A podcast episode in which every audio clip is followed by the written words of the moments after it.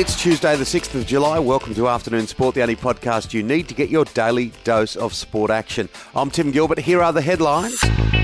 Australia has two women in the quarterfinals at Wimbledon. World number one Ash Barty has booked her place with a classy 7-5, 6-3 straight sets victory over Czech star Barbara Krykova. She will now play fellow Aussie Isla Tomjanovic for a spot in the semis. Roger Federer has become the oldest man to reach the Wimbledon quarterfinals since the dawn of the Open era in 1968. Federer, who'll be 40 in just 5 weeks' time, eased past Italy's Lorenzo Sonego 7-5, 6-4, 6-2 to make the last eight at the All England Club for the 18th time.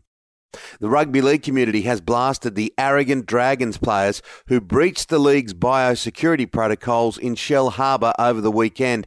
The NRL has come down hard, a whopping $305,000 in fines after Paul Vaughan hosted a party in breach of the league's Level 4 biosecurity protocols. Vaughan himself fined $50,000 and will miss 8 matches.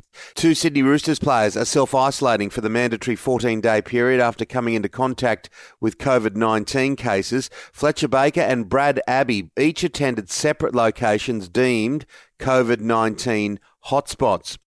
Geelong forward Jeremy Cameron will watch from the sidelines as his team fights for a top 4 finish after scans from the weekend confirm Cats fans' worst fears. A right hamstring injury has hampered Cameron's first season as a Cat, and club medical staff reported on Monday that the former Giant would spend several weeks out of the game recovering.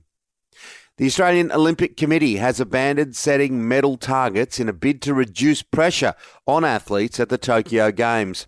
In confirming Australia's Olympic Games team of 472 athletes, Chef de Mission Ian Chesterman said the AOC had acted on advice from competitors after the 2016 Olympics in not setting targets for gold medals and overall medals. Former Australian coach John Buchanan has called for players to have their contracts downgraded or terminated if they decline national tours. Meanwhile, England fast bowler Jimmy Anderson has taken his 1,000th first-class wicket to help Lancashire skittle Kent for just 74 runs inside a session at Old Trafford. Boomers legend Andrew Bogut believes the Australians have rocketed to group stage favouritism after being drawn alongside Germany, Italy and Nigeria for the first round of Tokyo Olympic matches.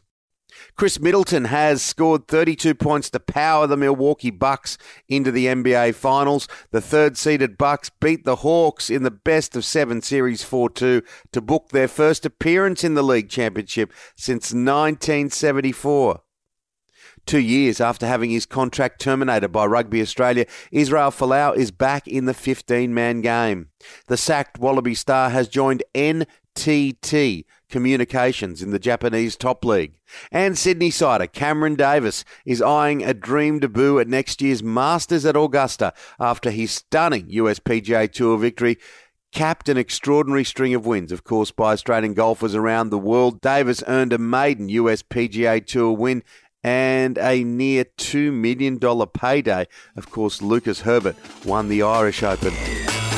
That's it for the Afternoon Sport Headlines. Make sure to join us for our Deep Dive show released in the afternoon Monday to Friday, where I'm joined by my co-host and former Australian cricketer, Shane Lee. Today on the show, we have the voice of cycling, Phil Liggett, rugby league player and radio host Katie Brown, as well as our editor-at-large, Rob Gilbert, to talk all things Euros. Follow us on your podcast app now so you don't miss it.